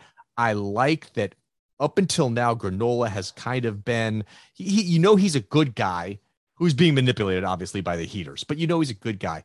And what I like about this fight is Granola basically just when he tosses takes oatmeal off his um, eye and throws oatmeal away. That is granola basically I mean, not becoming a heel because he's still a good guy, but that's granola. Just you know, you know what? Uh, oatmeal is his Jiminy Cricket, right? Okay, that's his Jiminy Cricket. That's his conscience talking to him. Well, he's like, uh, uh get out of here, oatmeal. I don't need that. Uh, you know, I'm going full bore. I am giving into my anger and my and my thirst for revenge, and that made granola more interesting to me. Finally, he he he exhibited something that was okay. I I can I can get something I can sink my teeth into. You know. Yeah, and I think Vegeta, this is where Vegeta makes much more interesting fighting partner for Granola yes. because like he actually you could kind of see that how Granola and Vegeta are very similar in that. Oh yeah, Granola is who Vegeta could have transformed into if he was le- like the last Saiyan remaining kind of aspect of it, and kind of digging into that as well. Like they're they're almost very similar in terms of what who yes. they are. Like the different big difference is that Vegeta actually found connections with Goku, Bulma, and everybody else that calmed him down so that it, he just didn't always think about his revenge on Frieza and stuff like that. Obviously, they were able to kill Frieza and right. him back and all that confusion stuff. But but like at least he was able to make peace and then also find a family and and find friends and stuff like that. Even though he doesn't like to admit that, but like we know just from seeing him, he's mellowed out a lot because of the people right. around him. Whereas Granola hasn't had that. He had he's only known revenge. He's only known like his anger for for the Saiyans, for Frieza, and and what he wants to take on. So it's kind of interesting story. Like and like I said, why Vegeta makes such an interesting dance partner because even Vegeta uh, says that, hey, I understand you. I understand why oh, yeah. you're pissed off because I was there mm-hmm. too. And mm-hmm. so unlike Goku, where Goku is like, oh yeah, I just want to have fun fighting, and so like right, that, where like almost Goku makes both characters look lesser than when he was. I agree. yeah, and whereas Vegeta kind of elevates it, and I again I kind of just emphasize it. Whereas like Vegeta is really becoming the most interesting character in this entire series, much Absolutely. more so than Goku, where Goku is starting to bring down like you, you like a, a lot of people argue that he's done this for a long time now, but this story arc specifically has made Goku look awful as a character. Yes, it um, has. And and Absolutely. specifically, um, where I'm just like I can't avoid avoid how awful of a character Goku is in terms right. of like how he views fighting and all this stuff. Mm-hmm. Um, but and but it's allowed Vegeta on, on the opposite end of the spectrum, like to shine and show that hey, he is going he he is going to do everything in his power to stop him. He, he's not going to mess around. He's not going to be like, oh, I want to test your power of how strong you are and stuff like that. No, he's just like, I'm going to defeat you because you're obviously blinded by rage. Nothing's going to get through to you. So you must be stopped and stuff like that. And at the same time, he's enjoying the battle because he, he's letting his Saiyan nature tap into, but it's not just the only thing about his character. So exactly. again, so which is fun. Again, like just going back to Vegeta has massively, massively made a difference for how this the tone of the story, at least with on the Granola side of things. Yep. There's still parts of Granola where I'm just like his character is lacking depth for me. Mm-hmm. Of like like we've only seen little bits of him, and it yep. feel it does feel like Deus Ex Machina of him like continuously powering up because we mm-hmm. Um, so it's like there's not much of a challenge for with the character still. Um, but when it comes to like, oh, he's able to tap into more power and all this, all this stuff, I'm just like, okay, at some point we gotta stop this fight because we're kind of get into repetitiveness with him. Yeah, I, I agree. I mean, I like that. I like. I do appreciate that granola, you know, kind of throwing off his inhibitions by getting rid of oatmeal, and I like that at the end of the fight with Vegeta, you see he, he has one red eye. Yeah. Normally. And at the end of the fight, his other eye turns red again uh, as as well. And that of course is a power up for him. He's now unlocked his full potential of his yeah. people. And Vegeta recognizes this and he's and you can kind of tell that's the moment where Vegeta's lost the fight.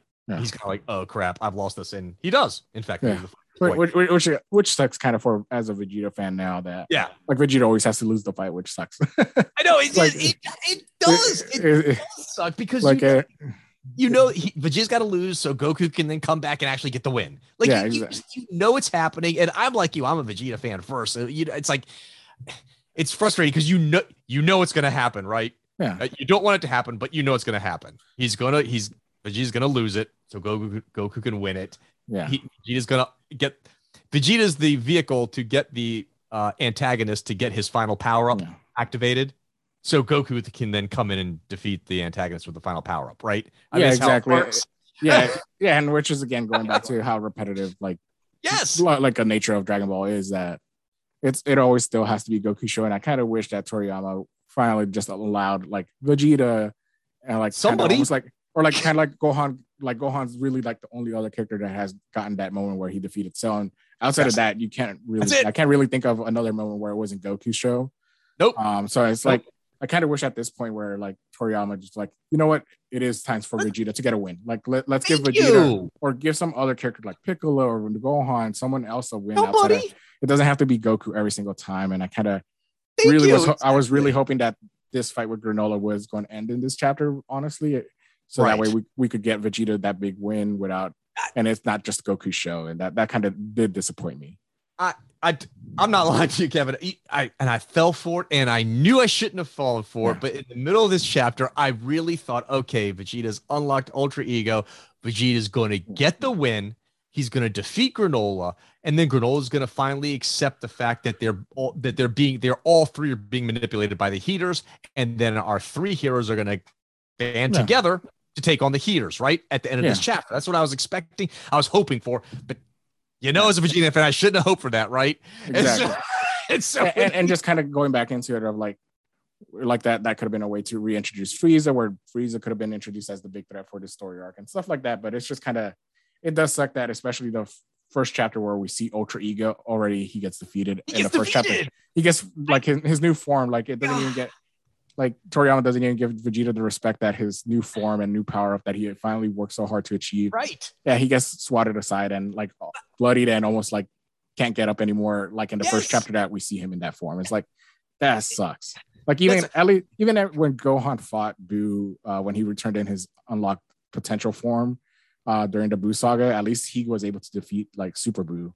Um, Vegeta doesn't even get that respect. in, in No, he doesn't. It's depressing. It's It's, like- it's depressing. It's like how how can you unveil Ultra Ego in a loss? Like like you can't. It's like booking 101, Kevin. In pro wrestling, when a character comes back with a new look and a new gimmick, you know what they do in their first match? They win. Yeah. They win because if they don't, you've now set them up to not be taken seriously. So Yeah. you unveil this new ultra ego form and he loses Yeah, in the same chapter that he unveiled it. yeah. So it- yeah, yeah, and- and- terrible. and I think that's where kind of my disappointment still with like as much as I enjoy it, as much as it was cool to see Vegeta in his ultra ego form, and it, like Yes. for what like two thirds of this or like a third about half of this chapter really like dominating the fights. Oh, and yeah, absolutely. everything, and then but then Granola powering up again and kind of do such mocking of like, oh yeah, I got- another form stronger because I'm tapping into Yes. my anger and all this stuff. It's like, damn it, why why can't we just get like Vegeta winning and then also still set up Granola as a badass that maybe gets another form later on because the form could have been safe for against the Heeters or for yes. for There's or no whatever. reason why So, he couldn't have done the two red eye thing against the Heeters. Come on. It could have been done then. Yeah. It didn't have to be now. And and to your point, you know what this also means? This means we're gonna drag this fight out mhm. with granola for at least another chapter, Yeah. Kevin. For at Yeah. least and and it's like, come on. Nobody wants to see another chapter of this fight. And then we still have to deal with the Heeters, who, by the way, Kevin, still suck. yeah, yes, And I don't like, care about it all. They're they they are the definition of all talk no no show. like they- like this is really like the Heeters have not been developed whatsoever. No. And that's the other problem of like this entire story arc is that the Heeters like we get keep hearing that what is it salt that is as strong as Frieza, but like Right. we don't know if that means that he's as strong as Frieza when Frieza was like the ruler of the world. Or that's not taking into account all the all, how powerful Frieza is now, Right. um, and stuff, and like or Goku, Vegeta, and even now Granola. Yep. So it's like we haven't seen an example of them being badass or even like Salt being a badass. So it's like, why should we even take these characters seriously? Like, okay, cool, they have a design that makes them look like wicked mafia type characters. yeah. but- Yeah. That's right. but that that's it. That that is really like the only element of these characters, and like like there, there's no reason to care. Like, oh, No. after the Dragon Balls. Who hasn't been after the Dragon Balls? Like, Well, there's nothing. yeah. There's nothing special about these villains whatsoever, and it's just like, eh, whatever. They'll, they'll be like, like how can I not expect Goku, Vegeta, and Granola to flick them aside and just like, and that's it. Exactly. It's, it's like again, the only thing that's threatening now is that they're after the Dragon Balls. That's really like the only reason that they're a threat. Absolutely. There's nothing about their personalities, about their mission statement, about their powers. There's nothing about them that gets you even remotely interested whatsoever. We've not been sold on mm. them at all. They're not fleshed out. They're not given a purpose. There's nothing about them that you either care about or find interesting or are worried about or feel yeah. threatened about. Just nothing. They're a big zero. yeah. Now, well, I guess I'll go with my ratings first because I want to say say this too of like I want to be able to like because for the if it was just the first half, I would give this at least a seven night girls out of ten for me. But yes. then like the second half really ruins the entire this entire chapter of like it, you were going on such good momentum. I had such yep. high hopes for like Vegeta and Ultra Inst uh, like Ultra Ego, and then yep. like how that could maybe change things up with Granola's mm-hmm. character arc and also like the Heeters and stuff like that. But then you we get back into the same same old same old of like why this story arc is not great. Um, so really for me, it's kind of that second half of this chapter is just like same old, same old. So it's like four night girls out of 10 for me. And then like the art is, is solid and it's super cool. Oh, yeah. in, in, in his ultra yeah. instinct form. And, um, and I would honestly give it a seven night girls out of 10. It's, it's all great Dragon Ball style artwork. Yep. And so it's yep. like, for, for me, it's like five and a half night girls out of 10 really for, for this chapter. What would you grade this? I'm not that far off from you. I'm going to go, I'm going to give the issue. I, I love the first half of it a lot, like we talked mm-hmm. about for all the reasons. It's just God, the end. God, oh, it's so frustrating, Kevin. It's so frustrating by the time we get to the end of it. I'm gonna go five night girls out of ten for the story, and that's only because I love Ultra Ego and seeing Vegeta kicking butt. Seriously, that's yeah. why I got five. All right, and the art. I mean, yeah, I'm with you. It's seven night girls out of ten for the art. So overall, six night girls out of ten. Okay, cool. And now, so with this, look, uh, we're going to end a, um, this episode with talking about Sakamoto Days that released this chapter 33 through 36. So um, we kind of get uh, a, a, reprieve chapter with uh, Taro and Aoi Sakamoto um, celebrating their their uh, wedding anniversary on a cruise ship. Um, and we go from we go from there and like Taro still has to defend himself against assassins that are coming after him, and he uses all his skills and to defend Aoi and make sure that she's safe, and then take out all the assassins. And kind of, it, it was just a kind of filler chapter, but uh, still fun to see Taro like in action, and then his, the strength of his his and Aoi's relationship against celebrating this wedding anniversary, and that they're still going strong, and it's um so we kind of get that chapter with chapter 33, but then we from there we get um into our next story arc with um uh, Lu um, uh, gets a surprise visit from some uh, from one of the Triad family members. Um, his name is Lu Lu Lu, Lu um, and he comes in and says that you uh, tells Shaotang that she has to come back to the family because she has to fill the role of her dad as the leader of the Triad. She says, "No, I want, I don't want to go back." And then uh, Wu Tang says, "All right, so you don't want to go back uh, by by choice like I'm not going to give you an option. We're going to do a triad uh, triad style battle. Um, and if Sakamoto loses, then Shaotang has to return to the triad family. But if Sakamoto wins, uh, Wu Tang will reveal who put the bounty on Taro's head. Um, Taro and Shin, they're not interested. They say, hey, we could find out the information ourselves. But Shaotang says, all right, you know what? Let's do it. And then, so she forces uh, both Shin and Taro to accept the challenge. And so it's Team Sakamoto versus uh, team uh, triad uh, family. So, and uh, Wu Tang says that their, their, battle is going to take place in a casino, and it is whoever wins the most money in uh, at the end of the night is going to be the winner. So they all play different casino games, um, and by the end of the night, they both win eighty-seven thousand six hundred thirty chips. So because since there's a tie, um, Sakamoto says, Hey, I, don't even know poker, so let's play Old Maid. So they play a game of Old Maid 2 as a tiebreaker. It comes down to Taro and and uh, Wu Tang as the final um, final two um, players. Wu Tang actually does grab the, the right card, but uh, Taro uses his uh, supernatural assassin powers to make him grab the Joker card because he uses his like super strength, so that uh, forcing Wu Tang to uh, get get that Joker card, and then the Triad family tries to interfere with uh, with the game because they see that Wu Tang is going to lose. Wu Tang gets mad, and he, along with Taro, Zian Tong, and Shin, team up together to defeat the Triad family. And then um, Wu Tang decides, hey, you know what? I'm not strong enough to defend Shaotang, so you know what? She could stay with you, I guess. And that's kind of where we leave uh, these chapters for uh, Sakamoto Days. What did you think of these chapters for Sakamoto Days, uh, Rock? I enjoyed all these chapters. I will admit, know it's probably a surprise, but the chapter 33, and you're right, chapter 30 is absolutely just a little pause button. It's a filler chapter. That's all it is. It's it's it's simply for the reader and for uh, Suzuki to catch their breath in between story arcs, right? That's all it is. But damn it, Kevin, I loved chapter 33. It was my favorite of the four chapters that we read this month. Chapter 33 is my favorite because for me, chapter 33 is a if if I could just pick one chapter that gave a a, a fully uh, enclosed storyline story, right? beginning, middle, and end of why I like Sakamoto Days so much, it would be chapter 33. It was great. The comedy was awesome. The action was kick ass. The art was good.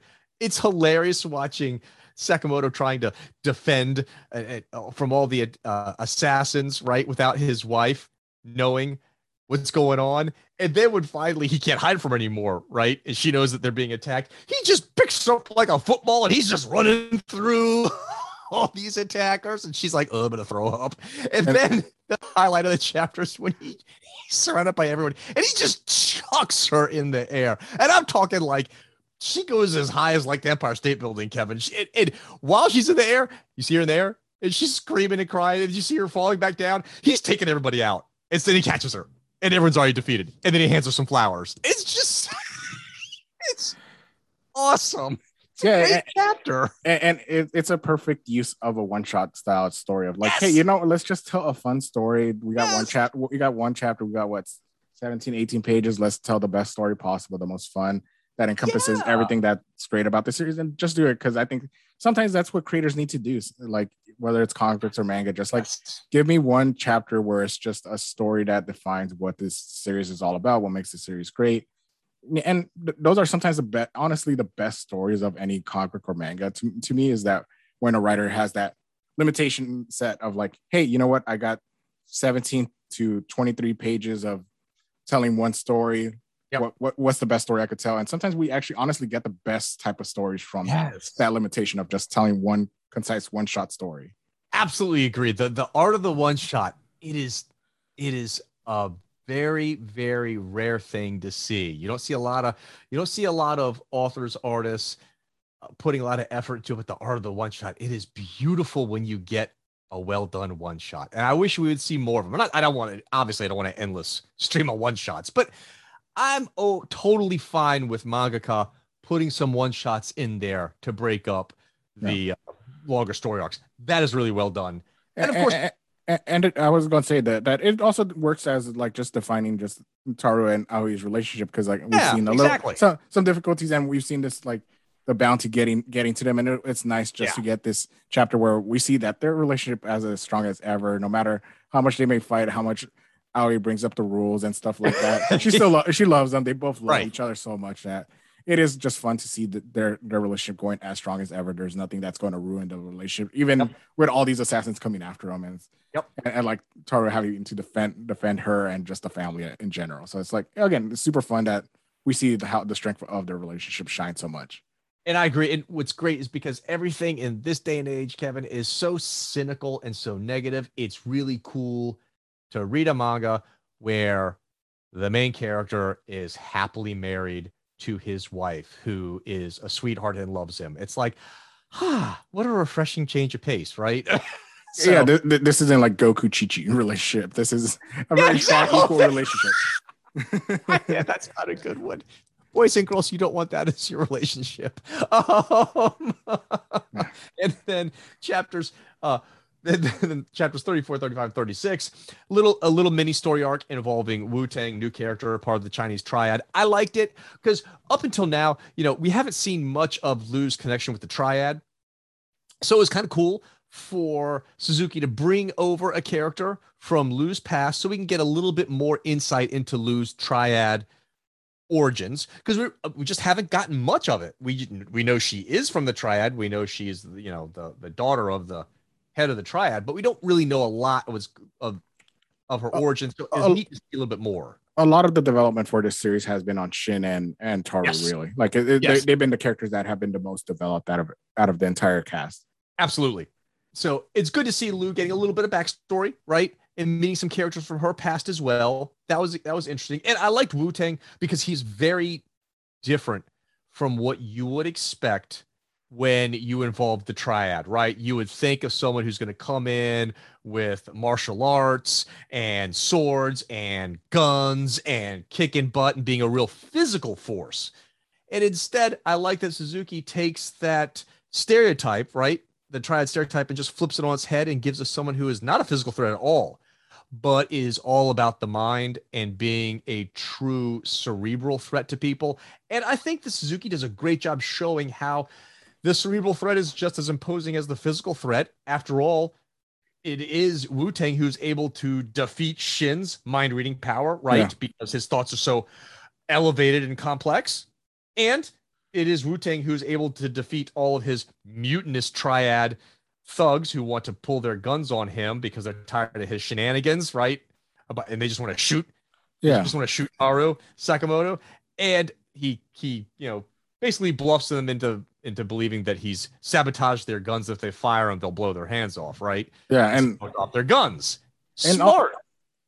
and these in this chapter also like as soon as you hear the words triad style battle, you're like ex- like he plays with your expectation of like oh Right. all right, so we're gonna have to set up the, like somewhere in the city they're gonna have this fight and everything is gonna Yep. be like three on three on three or maybe three or like the Sakamoto family against the entire triad that uh, Yes. Wu-Tang plays, and that, that's kind of your expectation. And then all of a sudden, you see this casino setting, you're like, "Oh, okay, this is where we're going. All right, this Yes. this is completely different from what we've been getting in this this series, or even chapter 33, where uh, Taro Yeah. was having to fight the, in all these assassins, and then we get these chapters where we're expecting that that same thing to happen again, where Taro and the like the rest of the Sakamoto family have to fight all, all these assassins again, like like he's done so so many times.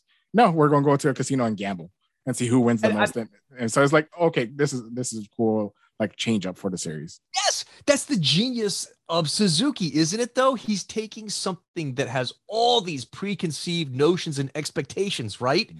And just totally flipping the script on you and getting you something completely different, but 100% enjoyable. I was so glad, Kevin, when I when when it revealed that the that we'd be in a casino, that the big conflict would be the second team Sakamoto would have to beat Team Triad in a casino, like gambling. I'm like, this is awesome. This is so much more fun and so much more different and exciting than just another, you know, showdown in the warehouse district or by the docks with the triad guys. You know what I mean? And on top of it, because Sakamoto Days is at its heart comedy first, action second, much like Spy x Family. What is the big what is the big game they play in the casino for the fate of Lou? Old maid. Old maid. Well, and, and also and also the great thing about the great thing about that too is just like Taro is trying to use all his assassin skills, and then Wu Tang calls him out and says, yes. "Don't don't try and use your cheating." And we actually see Taro try and cheat with like he grabbed the Joker card in super speed and then puts it back and gets another card. So it's like Wu Tang even catches him. He's like, "Don't be playing those games. Don't be cheating. I know that you're cheat. You're going to try and cheat with using your super assassin like super assassin skills. Don't do that." So it's like even that, even those little things. Because we saw him earlier in the chat in another in the previous chapter too. Of like he used his skills to get all the chips too. Yes. Like like there, while he was doing uh different different games and stuff like that. So it's it's interesting to see like Wu Tang even calling him out. He, he's like, I know you're going to do. I know this is what you're going to do. Don't do that because I'm going to catch you. So it's Yeah. like even him. He's playing games with Taro, and like like Taro using his super strength to uh to make force uh, Wu Tang to grab the other card, even though he got the Yes! right card originally. It's like it's little things like that where it's like you like you said, it's like comedy first, action second. It's and it's does such a good job of using Taro's like a super assassin skills that we've seen so many times, Mhm. like in a fun new way. and I love how how much of a total. I love Lou because she is such a stupid mess, and she is such a stupid mess during Old Maid because she has no poker face. She's like crying and snot's raining down her face every time she thinks Wu Tang's gonna pick the the card she doesn't want him to take, and then when he goes for the one she wants him to take, she's all smiley and happy.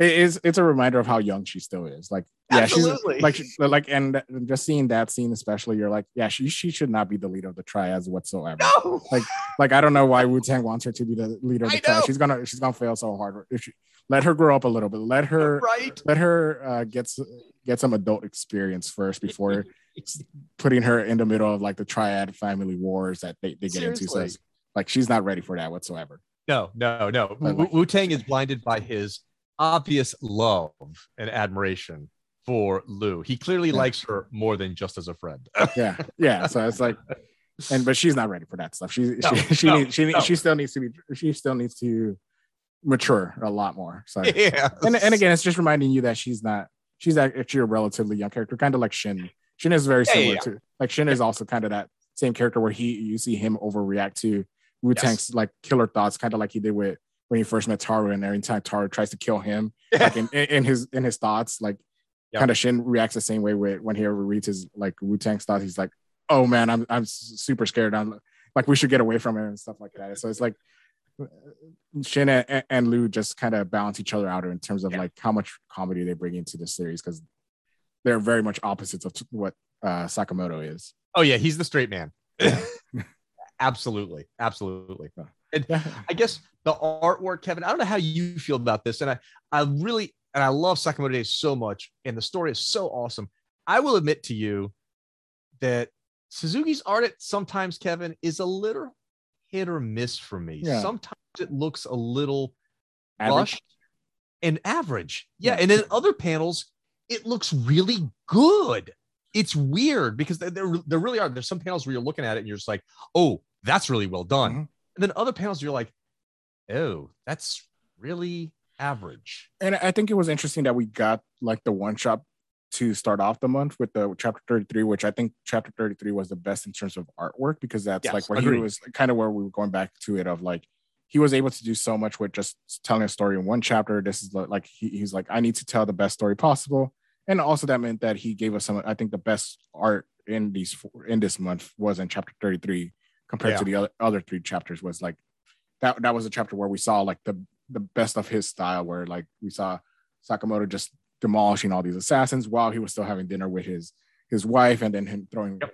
Aoi up and Aoi's like freaked out expression is like and then like him catching her it's like that that is uh, and that is the art at its best in in this series and then and then the other chapters I would say it's more kind of like typical Sakamoto days art that I would expect Yeah. but it's not nothing it's not nothing special until like we get to like Sakamoto actually showing off his skills and stuff like while he was Yeah. trying to cheat and stuff. I think that's when we see the best of his art. But outside of that, it's kind of just it, it, it, it gets the job done. It's like I. I would say like a lot of and that's kind of a lot of what Sakamoto Days. Again, I would never say Sakamoto Days is the best looking manga. It's No, just kind of no. it, it's just what you expect from a manga series, but it's not like extraordinary. Like we Agreed. get like in Kaiju number eight or or like Right. Spy x Family. That Spy x Right. Family, while it has more like a simple art style, it Mm. maximizes that art style to make it look so it looks awesome.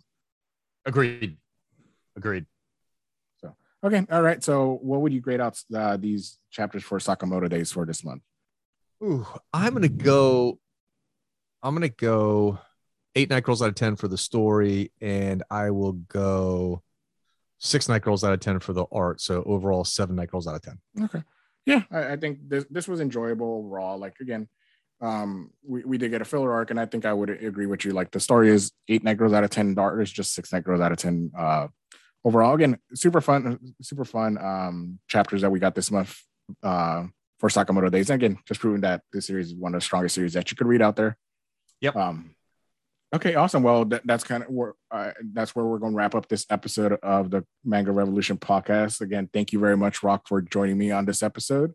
Um, next time we'll be covering some news and maybe we're also going to be discussing uh, Chainsaw Man. Um, we were talking about this off podcast. We're going to be talking about the first 21 chapters of Chainsaw Man. So if you want to read along with us and Yes. if you haven't read or if you want to reread read it it's going to be my first time reading chainsaw man and i know rock Oh. has already read, read it before Yeah. so i'm going to have I'll him gladly reread be it so, rereading it, Kevin. so, I, so yeah I I can read I can reread Chainsaw Man three, four, five times over. so so yeah so you guys could expect that that episode next month and we'll probably talk about star wars visions at some point when it releases at the end of the month as well so again ne- next month we got a nice packed month along with all the new chapters that we're going to get and probably some some more manga and anime news. So again, keep an eye out for that. And again, thank you very much for joining me on this episode. And hopefully everyone has a good rest of your day.